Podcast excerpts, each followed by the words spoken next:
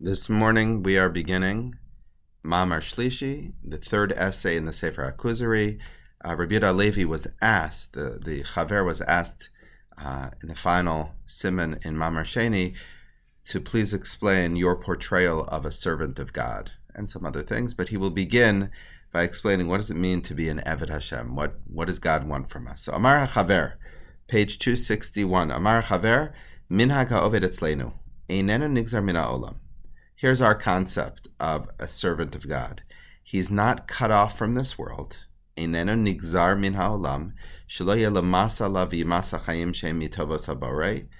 somebody were to cut himself off from the world, that would be an attitude that uh, he really despises living, which is very interesting. Somebody who practices asceticism, who shuns the world, is representing an attitude of a, a mius for chayim which is really life is mitovas habare.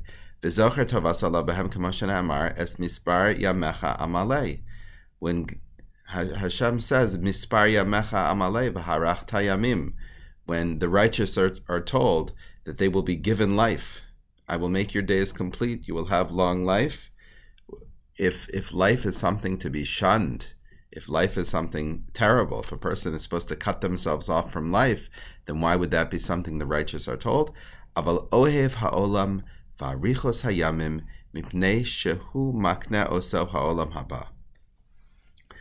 And Oved Hashem is somebody who loves this world and and desires a length of days, a long life, because that person recognizes that this is the world. This is the only world where you can acquire the world to come. With every good deed that a person does in this world, he can acquire a higher level, in the world to come. So a person doesn't despise this world. They understand how important this world is. This is the only world in which a person can be kone madregos for olam haba. So a person would never, a, a an Eved Hashem would never cut themselves off from this world they would engage this world. They would use this world fully as a as a, uh, a way of getting to Olam Haba. Achumis the only time that this Eved Hashem desires the opposite of this world is Ilu Hayamagila Madrigas Chanoch.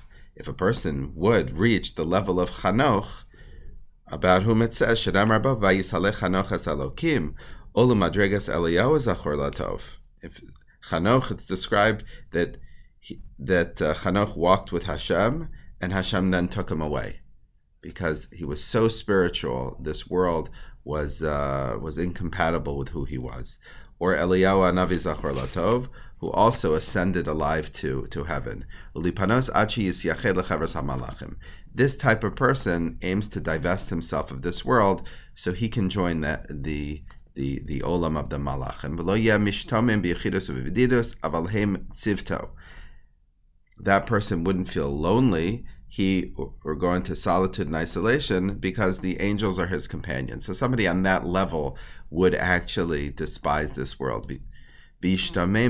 במלואם מפני שנדר ממנו ענייני עולם השפל וניתוסיף מריאס מלכו שמיים אשר לא יהיה צריך עמה למחל ולמשתה ולכמו אלא תהיה ראויה הבדידוס השלמה אך מסבים המוות מפני שהגיעו על תכלס אשר אין אחרי המדרגה שהיכה ותוספתא. Somebody on that level, חנוך אליהו הנביא, feels lonely in this world. He feels like he does not belong in this lowly world. He feels part of some heavenly kingdom where there is no no need for anything mundane, food or drink or other people. And that type of person would look forward to death. What he's trying to describe is it's two people. You can name two people in the history of the world who have reached that level. Palsefim Ahava Bibdidus Kadeshatis Takechta Machshavasam Leilech Misfarasam Atodos Hamitios Achiagela Ames Bamashanishar Le Measfekos Vrotzimim Zep Pigias Talmidim Shavios Amal Mechav Azikaran